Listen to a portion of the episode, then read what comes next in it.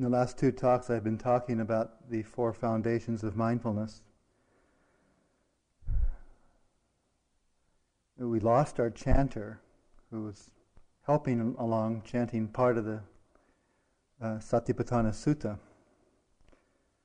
Uh, so, in honor of Dhammaruan, I'm just going to stray slightly from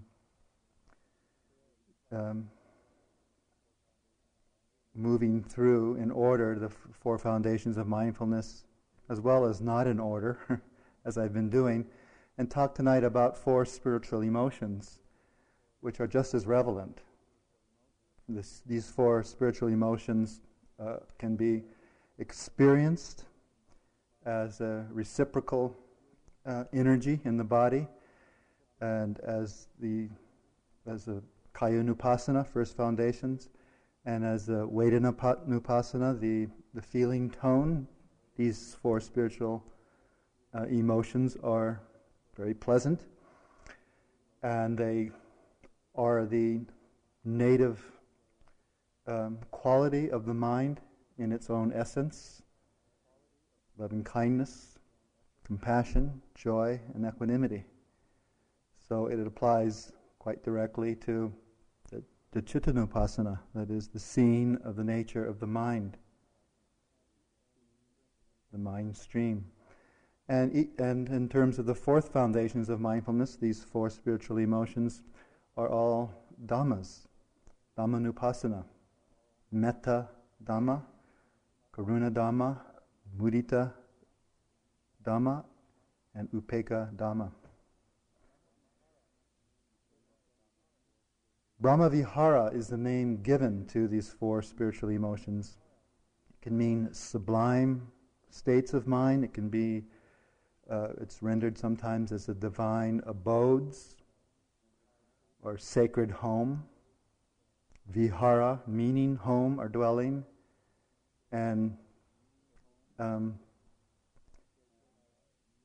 the Brahma, meaning sacred or sublime or divine, that which is Uh, transcendent. They're also called the four immeasurables because once developed, they are immeasurable in in space, in capacity to hold all beings everywhere, all things everywhere, in this in this fold, in this embrace of unconditional love, compassion, joy, and equanimity.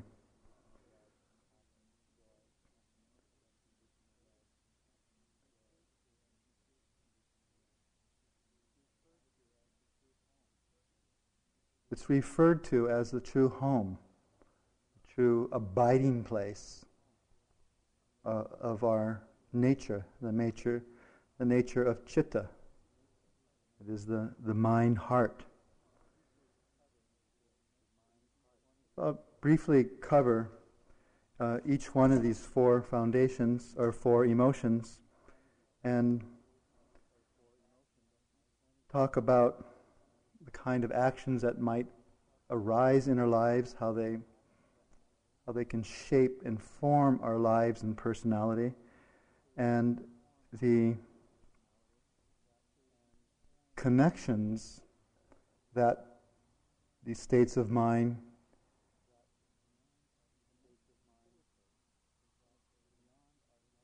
facilitate, kind of beyond our knowing. You think of throwing a stone in a pond and how little waves reverberate out in every direction. That has some immeasurable effect, you know, in in its in the waves moving out and how it reaches the shore of the pond and so forth, in ways we can never know and never detect. To hold this image in mind, how each act or thought, or spoken word of loving kindness, or any of these Brahmaviharas uh, can have a, a similar effect beyond our knowledge.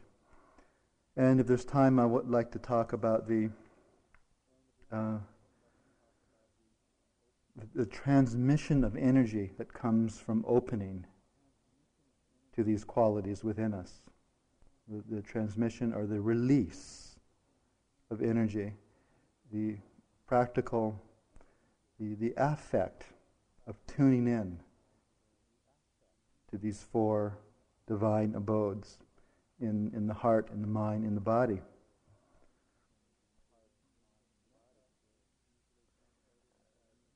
Metta, usually translated as universal loving kindness or unconditional love. I spoke about it last week. That is love without the desire to possess, love without wanting, love without expectation. And that it is a process. Therefore, we begin simply with oneself, our own mind-body process, and then move along in the in the form of practice, choosing metta subjects that most strongly um, elicit or fan that ember of of a metta flame, and gradually break down the barriers until until the Brahma-vihara reaches its maturity. And it seems unnecessary or superflu- superfluous to even hold a particular category. That is, the metta just radiates naturally out in all directions, and and no need for the phrases. I mentioned how in the earliest suttas, the Buddha, ne- the Buddha never gave a form to the practice of metta. He merely instructed lay women, nuns, monks, nuns to to extend or radiate or pervade the universe in all directions with unconditional love, compassion, empathetic joy, and equanimity. So we could call metta, using some, some terms that we may feel as immediate experience, both in vipassana practice when it comes up, uh, as it surely does, and when we intentionally take up metta bhavana as a practice, a, a, a radiant tenderness or warmth, free of like or dislike. Uh, and that's the moments when it's, of course, unconditional, free of needing to have a metta subject that is uh, acceptable or unacceptable. That is, the metta is just radiate, radiating and taking hold of wherever we direct it. We deal, of course, with whatever conditions arise in, in reaction to that, whatever difficulties, anger or fear or resentment, attachment, and so forth. Uh, as I mentioned last Tuesday, metta is a sense of openness and oneness. I called it, in all these practices, the practice of connection, or the practice of relatedness, because they all have to do with all other living beings, and they all have to do with removing any sense of separation, any sense of barrier to our own hearts, our own sense of our mind-body process, and all other, all other life. So this is what we call, I called it vipassana metta, because it's insight metta. It's, it's metta with wisdom, with understanding, as opposed to an ego-centered love, self-centered love. It's, it's a selfless love. It is also, therefore, the experience of kindness and goodness of others toward ourselves. Our own hearts can be ignited by feeling others' metta. And sometimes in practice, someone walks by us and they may be in such a, a metta quality, you know, whether they're doing vipassana or metta, just so present and so mindful that they're radiating out this kind of, this almost tangible warmth, and we feel it. It just kind of vibes through the body.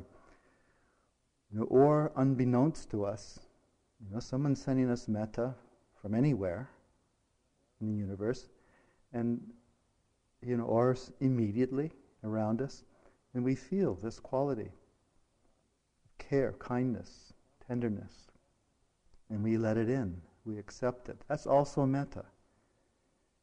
And it can be just as challenging to receive the metta as it is to generate and extend it. So we want to regard it in, in both, in all its sort of three hundred sixty degree directional nature.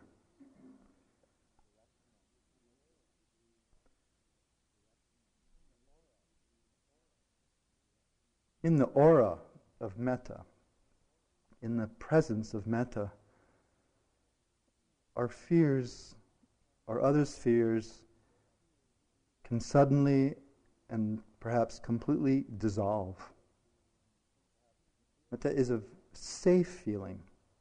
On the opening night, I spoke of of sila, the precepts that we take, and how in Burma there's a sort of active aspect of that, not just the abstention of causing harm, but the intentional practice of cultivating non-harming through metta, compassion, joy, equanimity. Uh, I went to Burma twenty-three years ago looking for for the teachings of the tradition I felt immediately connected to some ten years earlier. Wasn't looking for a teacher, just a quality monastic uh, container. Um, and I really liked uh, the teacher I first worked with there. And he would have been a great teacher for Westerners, you know, had he not met an early, an early death through disease. At, I think he was only forty-seven. Um, at the time, it was the, the Mahasi Sayadaw who was the, the the abbot of the monastery, and I didn't know, but this was the last year of his life. I ordained with him, and then. Uh, practice with this teacher Utundra, went to talks and then occasionally met with the um, next senior Sayadaw there, Sayadaw U Pandita. And the first time I walked into his cottage to, to meet him, to be introduced to him,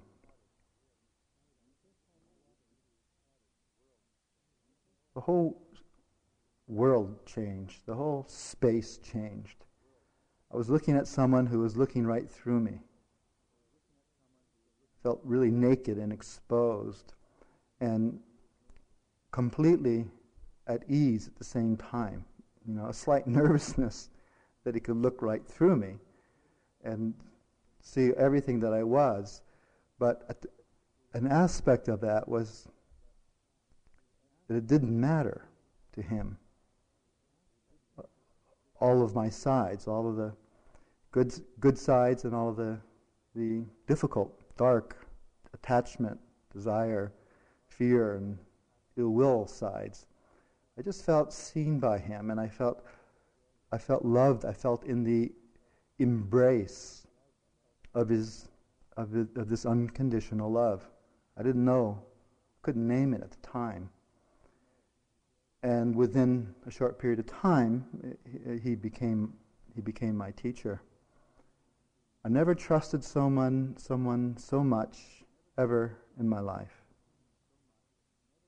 You know, to feel so seen and so accepted at the same time, and, and so unconditionally loved. Kind of the care he'd take, the you know. Theravada monks aren't exactly the touchy-feely type, you know. But when we'd go out, when he'd go out to Dana, that he'd just go out into community homes to to receive offerings of food, he'd often grab my arm and just sort of lead me, you know, and set me down, and I just get I'd get shivers at his touch, and and I never felt judged for, from him. In in in twenty-three years, I've never felt anything but love from him, from Sayadaw U Pandita. Because I trusted him so much, I did everything he said. And when he advised not to do something, I followed that advice. And the fruits of that were the fruits of the Dhamma. Because I believed, because I trusted, because I felt in his caring embrace, I knew he knew what he was doing, what he was advising, because I knew he could see my particular disposition. I felt guided all along the way, and always have.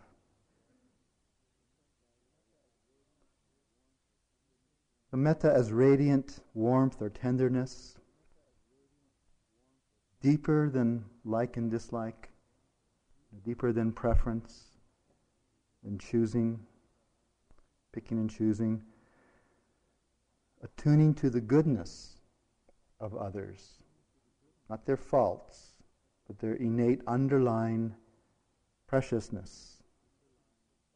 Just to be alive, just to be human, is such great karma that we begin to understand that the core of our being, the core of of all of us, is is this goodness. And then to be able to receive, to experience the kindness of others toward us, to feel safe in that embrace, to feel trusting, whether as friends, as partners, as student-teacher. Karuna is the Buddhist Pali term for compassion. This also I would call the vipassana compassion, that is, compassion with insight, wise compassion. Any of these practices can be done aside from the vipassana practice. In fact, these practices were, were being practiced before the time of the Buddha. He incorporated them into the wisdom practice when he when he attained full liberation. And the reason I say that is because they're, because this the practices in and of themselves are are samatha, are pure concentration practice, and there c- can still be a, quite a strong sense of of oneself that's generating this metta or receiving it. The vipassana part makes it selfless, brings in an understanding, brings in a, a, a wisdom. That we're talking about quality of metta that often is experienced as, some, as something that is actually coming through us, or something that we are becoming part of, rather than a sort of ego-centered production of our will. So karuna is the same. It is a um, a fearless presence in the face of suffering. A courageous presence in the face of suffering.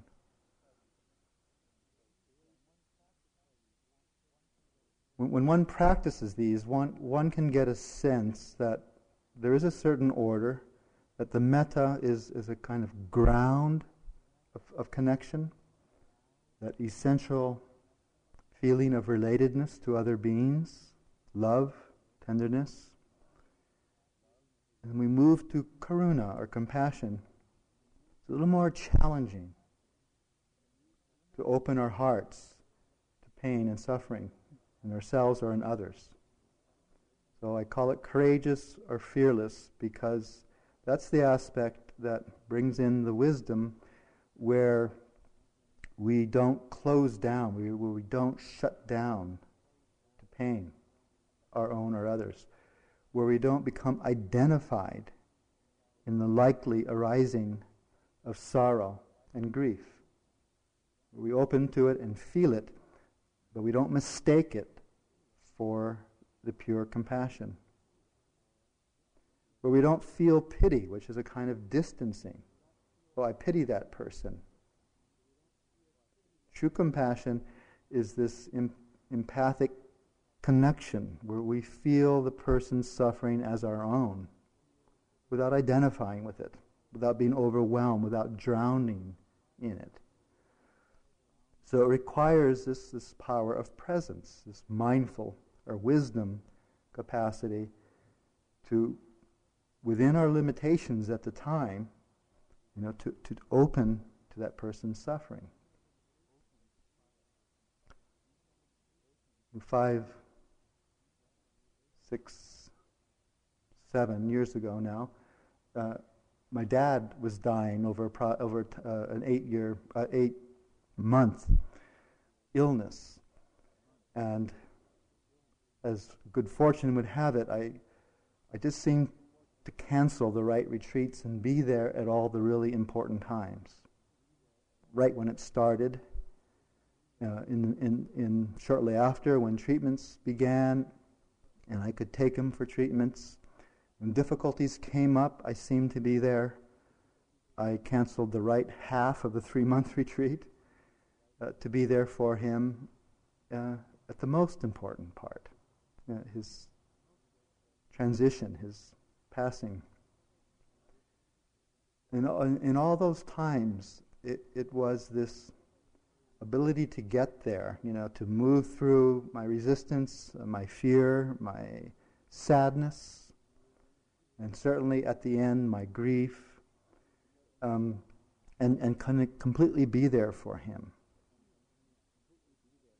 Really healing in that in those eight months as well. I I hadn't remembered kissing him since I was twelve years old.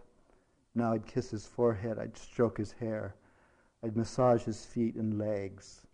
You know, I'd never done that before. He'd let me dress him, undress him, put him to, to bed.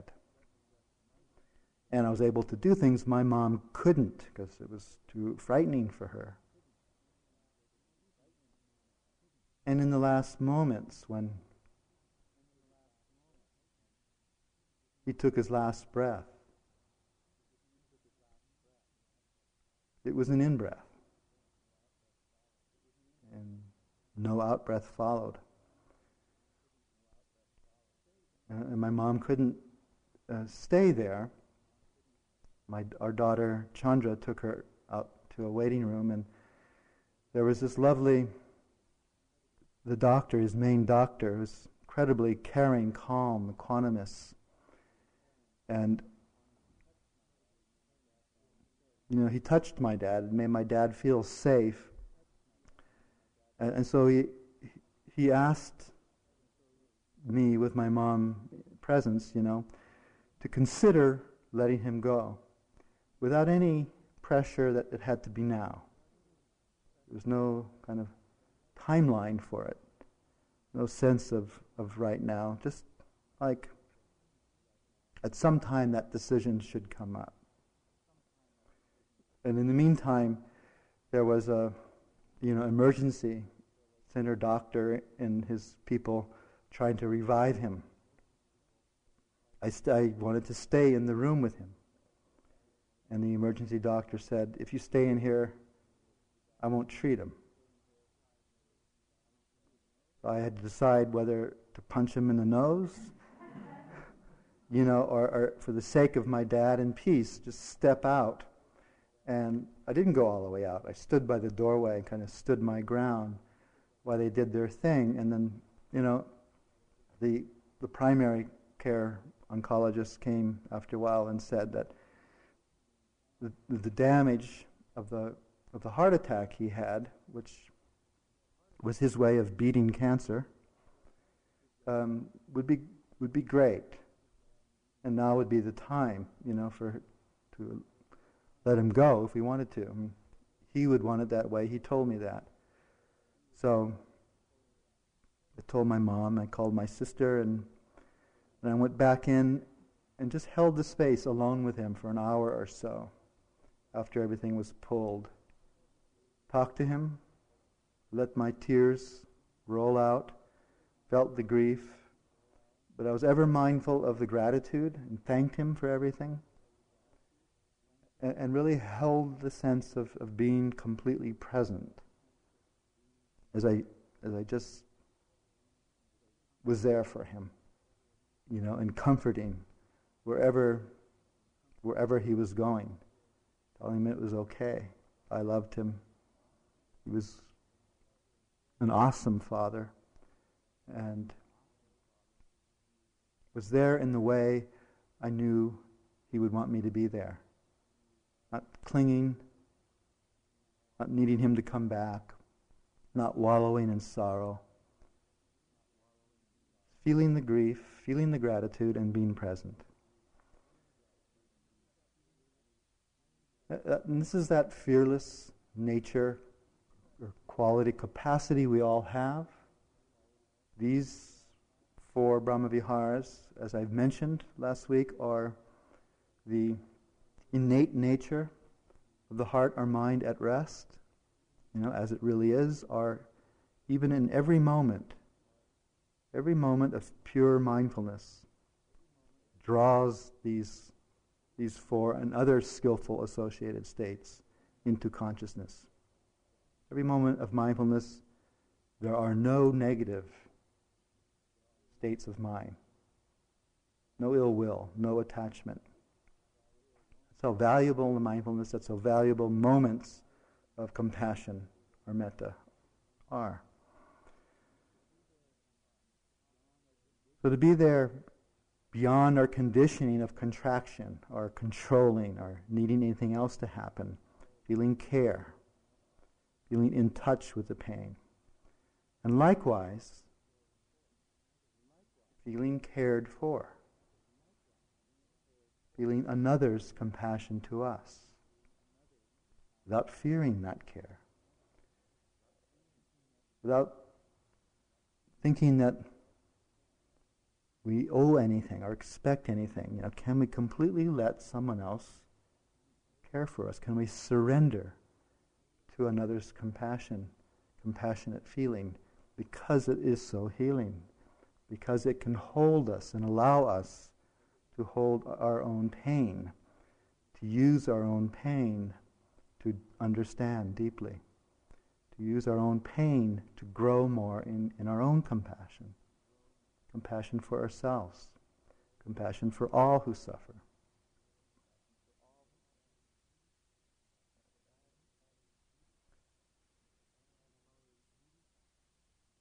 The Pali, the Buddhist Pali word mudita, means um, empathetic joy.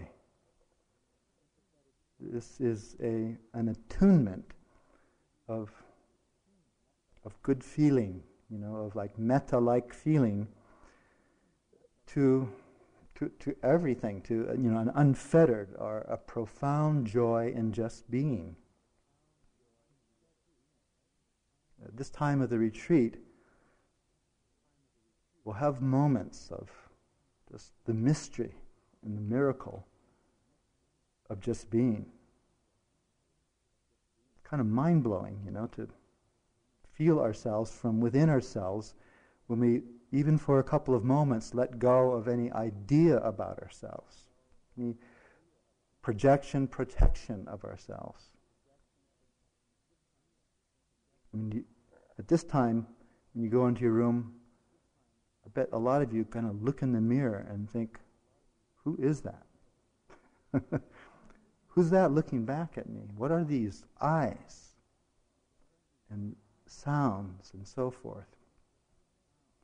Joy opens us up in this unbridled sense of connection in just being with everything, a passion for life, an appreciation of others, those we love at first, and gradually everyone who has who experiences joy, we feel this empathic connection for, rather than the opposite, rather than envy or jealousy, you know, which is the prevailing uh, current of conditioning in our culture. compare, compete, get ahead, accomplish, everyone for themselves. It generates jealousy, it generates envy. This is just the opposite. This is a sense of those who are fulfilled and happy, successful. We take delight in that, that we feel joy in that, and that we can feel joy, not guilt, in our own accomplishments, in our own skills and gifts and talents as they come forward.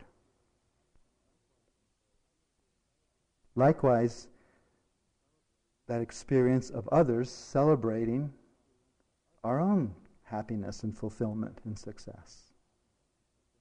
It's a lovely gesture, you know. How often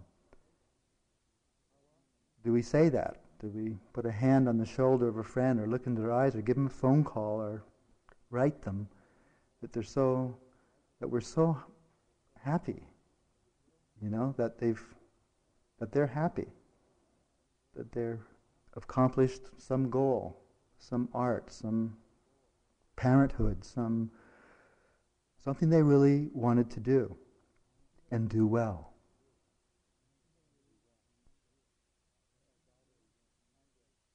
Our daughter Chandra, she's had quite a life. Um, her first retreat was thirty days in the womb, uh, twenty-nine years ago.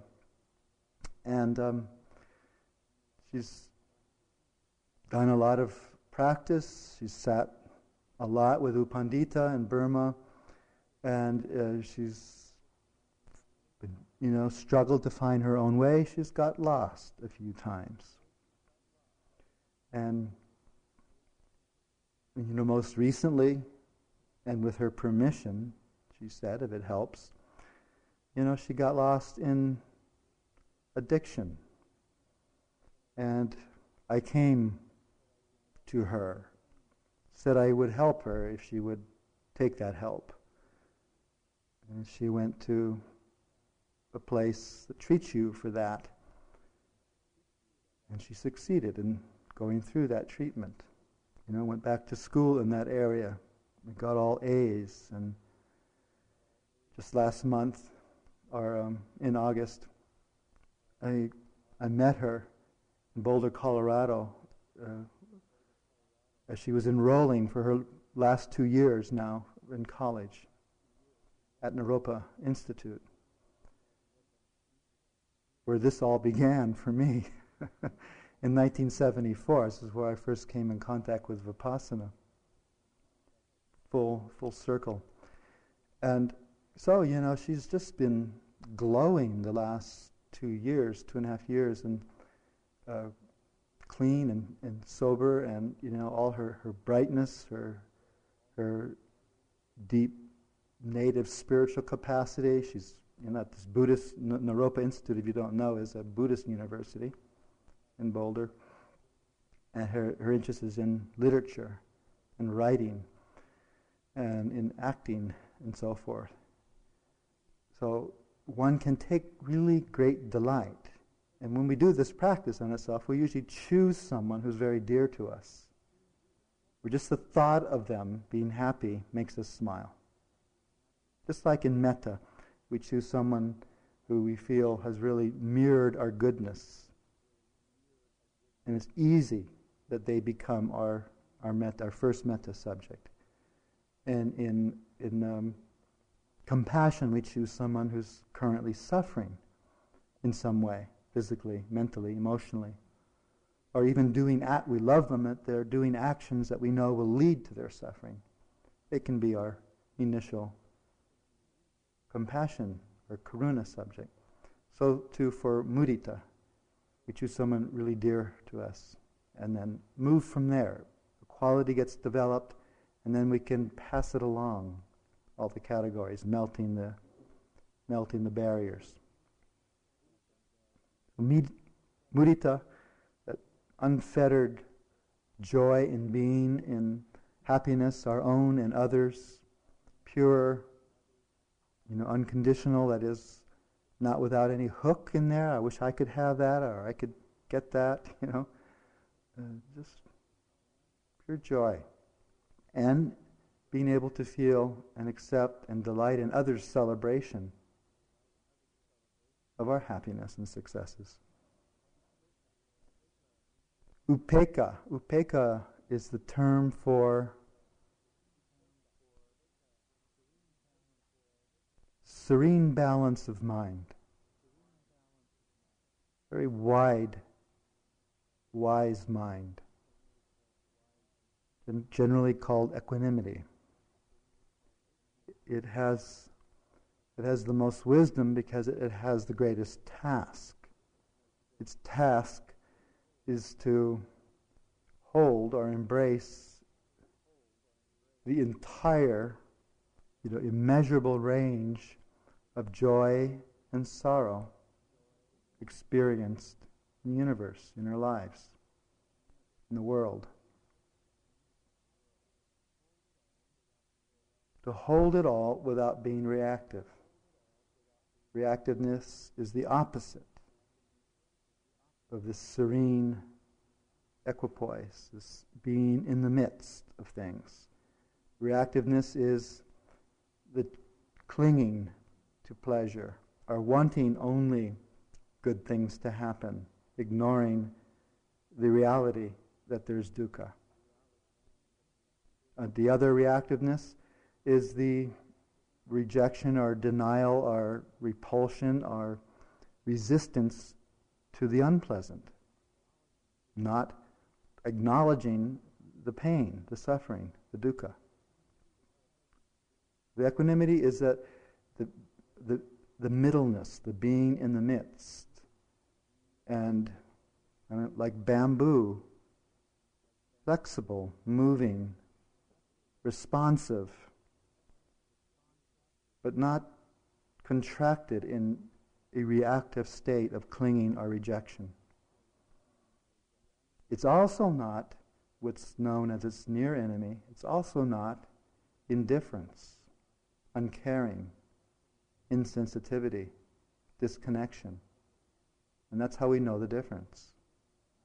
If the neutral feeling we have, which begins to come up now in practice, a lot of people's boredom, if you look at it, feels like, ah, I just kind of feel neutral about things, no interest in things.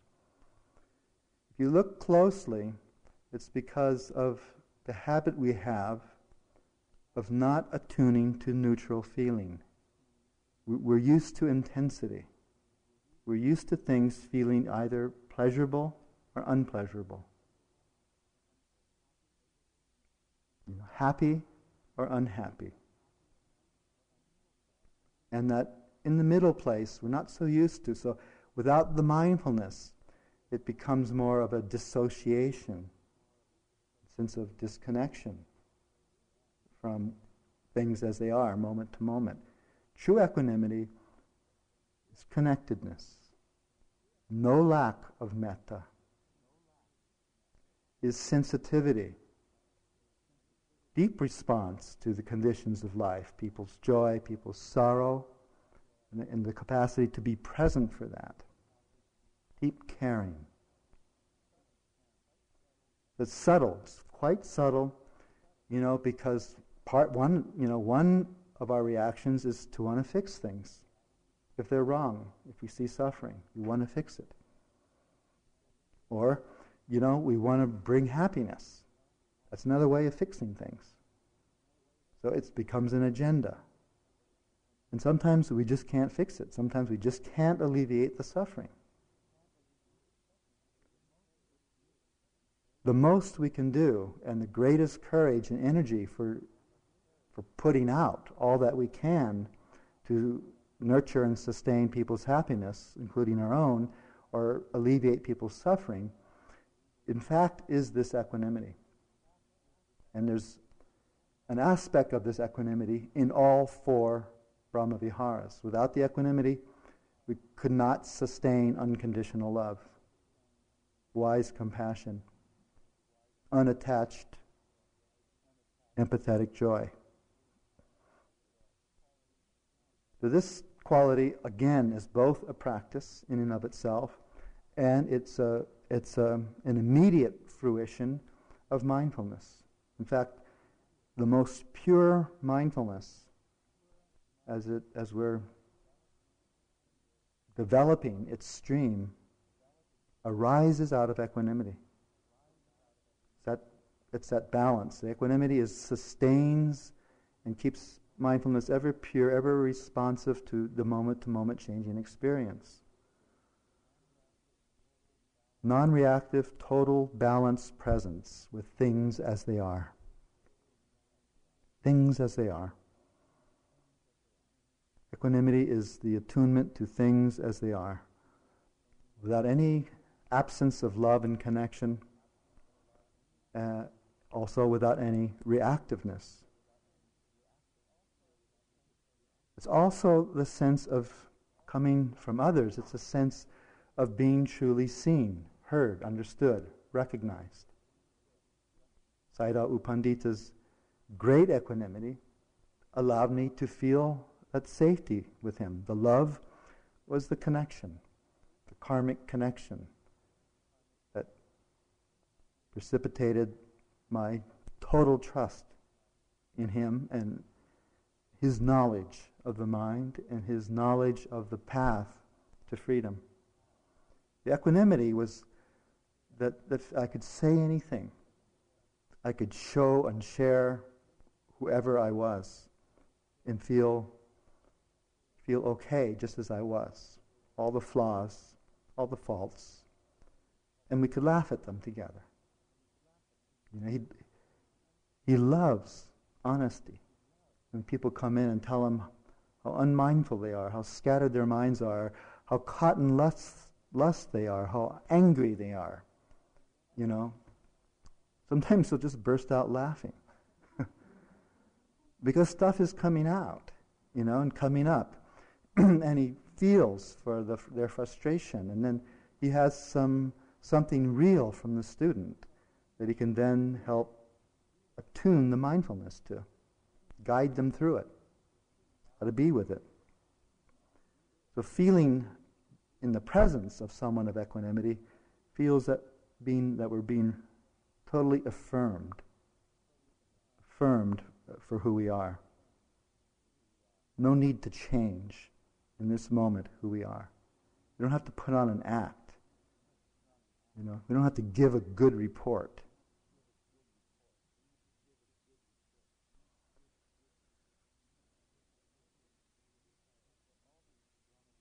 So all these Brahmaviharas, metta, unconditional love, karuna, wise compassion, mudita, the non-attached joy, and the uh, serene, wide mind of equanimity, upeka, they are moments outside of fear and desire. They are non-reactive moments. They are deeply, emotionally evolved qualities of our heart, our mind. Fluid, fluid emotional responses to life as it is. In in this container, in our wisdom practice, you know, they come up, we notice them. We, we also do practices at least once a week. Some of you are expanding on that.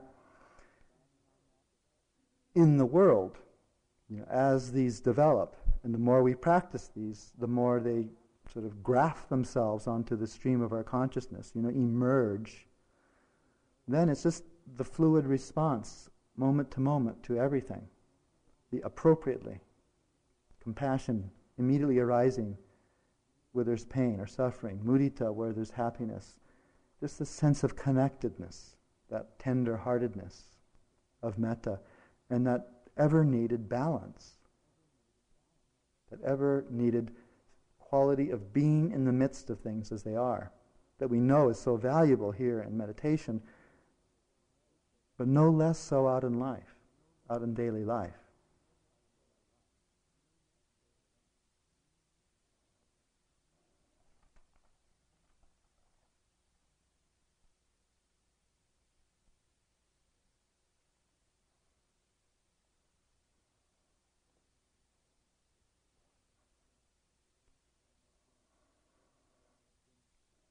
I've been going to Burma for um, about twenty-seven years now, and all added up, I've spent many, many years there. Uh, Michelle and I teach a retreat in Upper Burma. This will be the eighth year for that. We have a project in health and education, and also support three nunneries, about a hundred monks, uh, nuns, uh, and and a monastery that support, with only one nun and one monk, that supports five hundred orphans that, that we just learned about, kind of overwhelming. And um,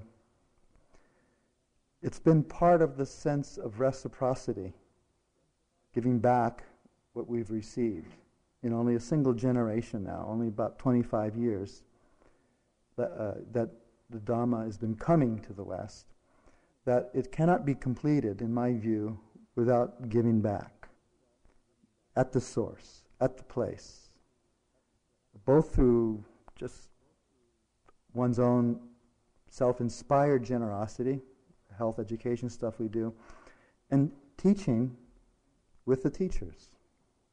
So we teach with the monks, Bur- the Burmese Sayadaws there, and very soon we'll begin teaching with Uh, the nuns, particularly the one I've mentioned before, who's been strong influence in my life and practice the last two years, Daw Yuzana.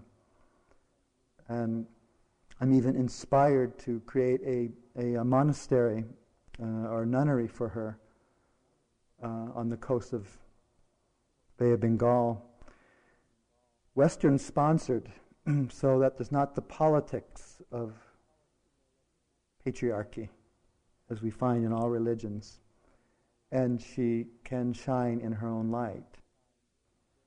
Uh, there are very, very attained, highly attained, and very gifted nuns there, and the, you know, they end up in the shadows, and that's just because of archaic custom. So by going back there, we Westerners brings certain gifts back of awareness, of sensitivity, of change, of modernization, you know, of a con- contemporizing the the relevance of Dhamma while staying true to the lineages.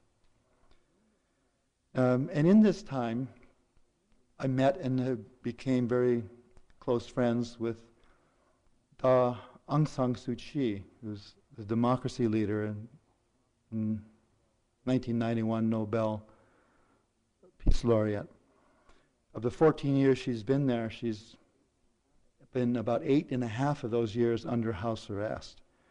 In the last four months, she's actually was held in a secret prison somewhere after a government-sponsored attack that killed about a hundred of her followers, tried to kill her.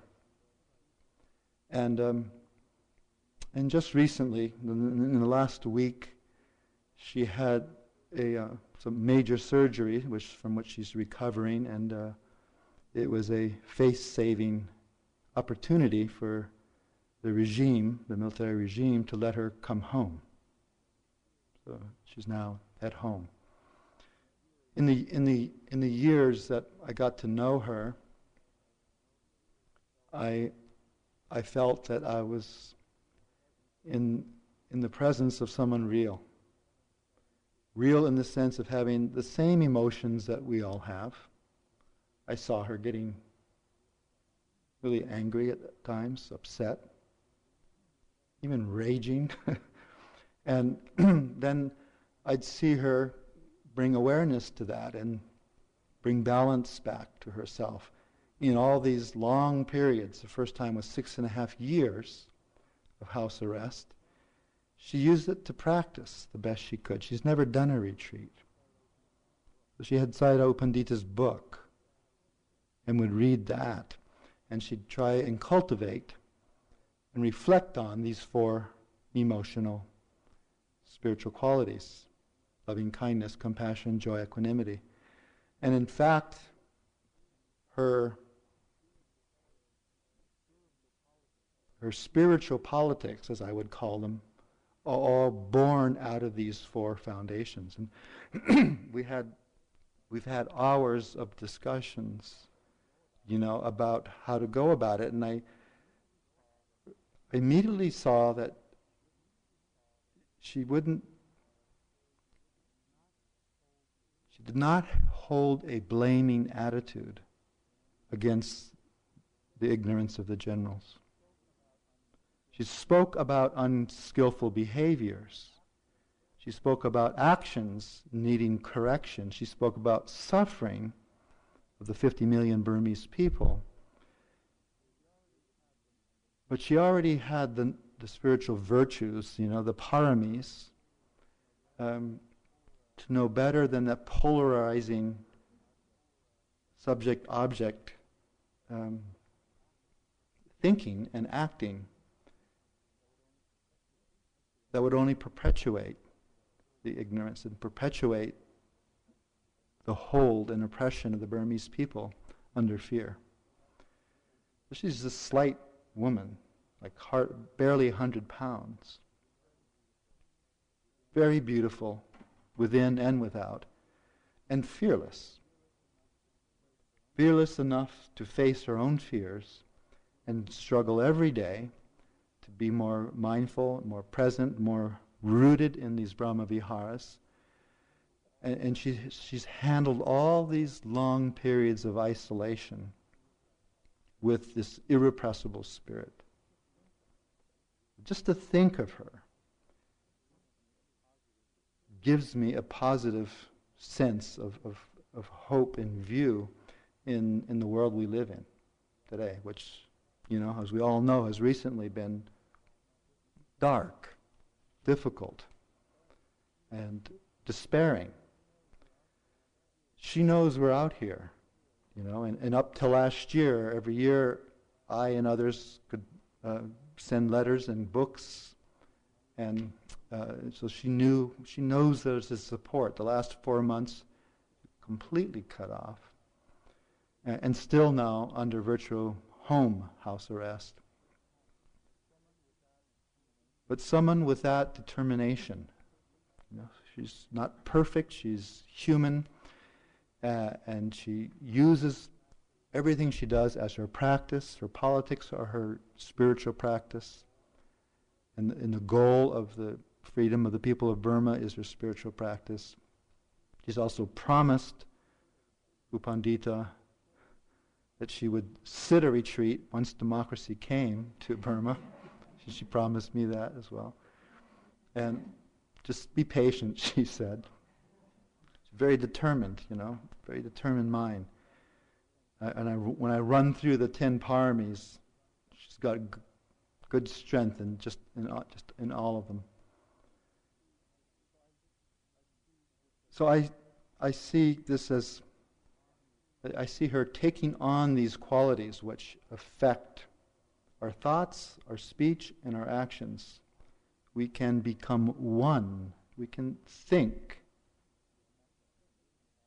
with metta, with compassion, with joy, with equanimity. We can speak motivated, born out of this fundamental basis in, uh, in our minds of loving kindness, compassion, joy, and equanimity. We can act.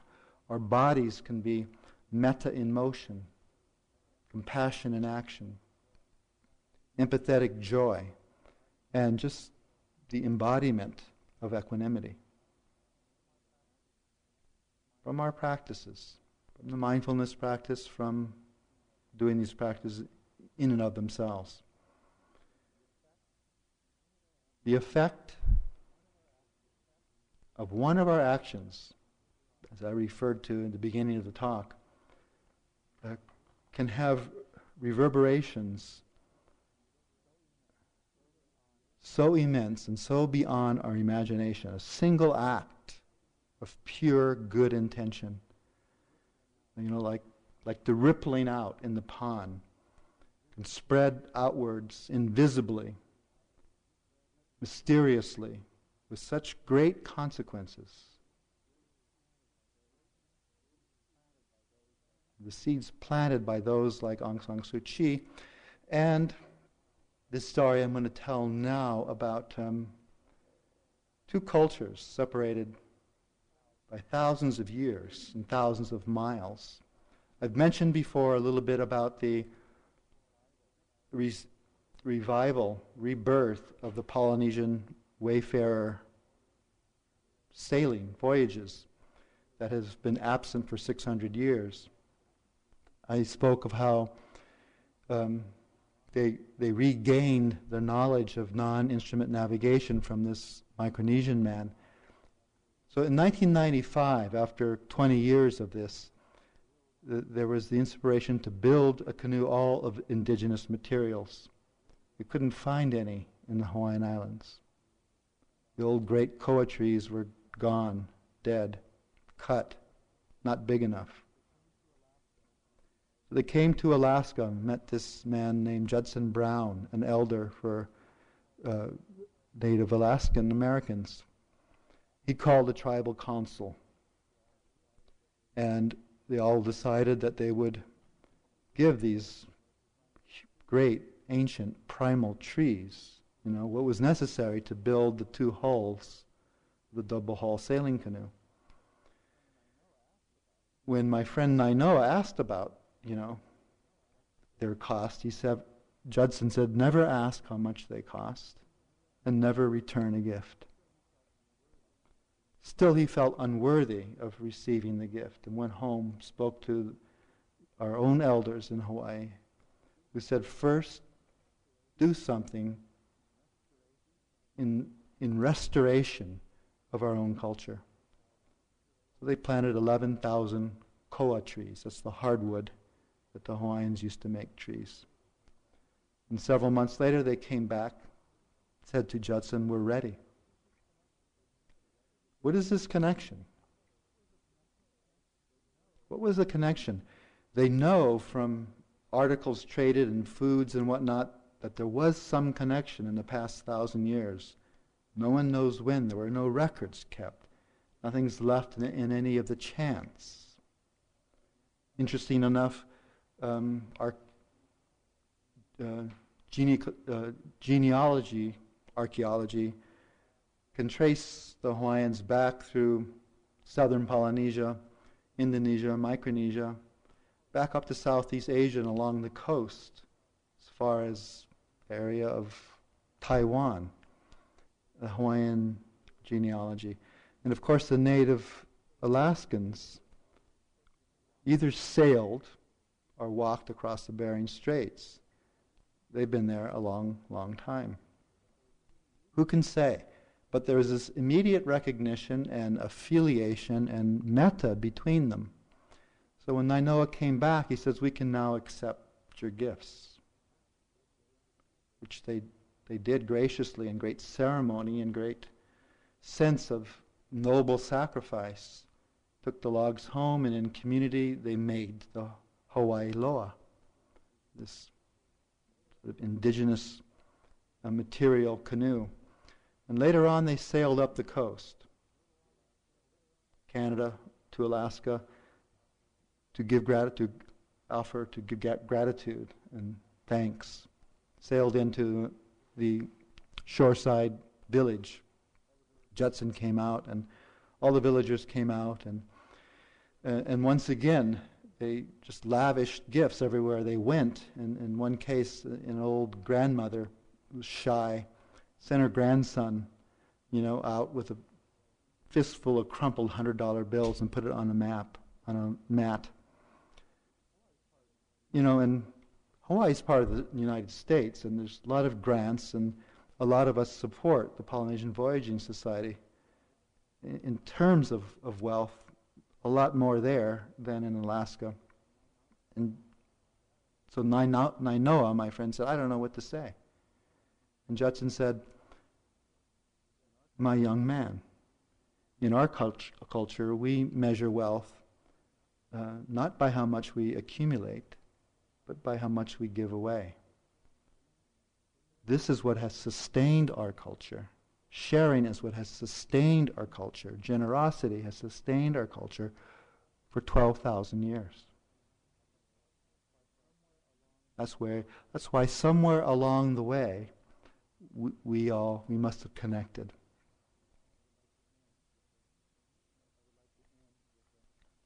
I would like to end with a, a poem. In the next talk, I'll try and work in the, the transmission, the release of energy from practicing these practices, what they, what they can rele- release and offer to our wisdom practice. Ran out of time tonight. It's called The River. This is also a Mary Oliver poem. Just because I was born precisely here or there in some cold city or other, don't think I don't remember how I came along like a grain carried by the flood on one of the weedy threads that pour toward a muddy lightning, surging east, passing monkeys and parrots, past trees with their branches in the clouds, until I was spilled forth and slept under the blue lung of the Caribbean. Nobody told me this, but little by little, the smell of mud and leaves returned to me. And in dreams, I began to turn, to sense the current. Do dreams lie? Once I was a fish, crying for my sisters in the sprawling crossroads of the delta. Once among the reeds, I found a boat, as thin and lonely as a young tree. Nearby the forest sizzled with the afternoon rain. Home, I said. In every language there's a word for it. In the body itself, climbing those walls of white thunder, past those green temples, there's also a word for it. I said, home.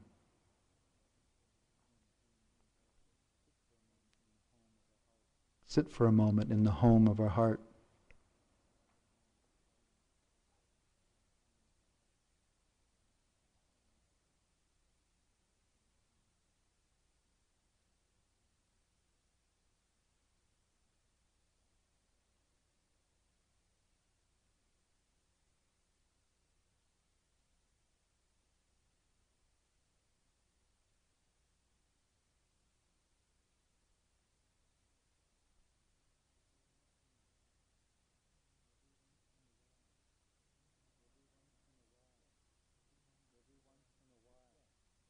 Every once in a while, reflect how every moment of mindfulness draws like a magnet unconditional love, compassion, joy, and equanimity, our true home.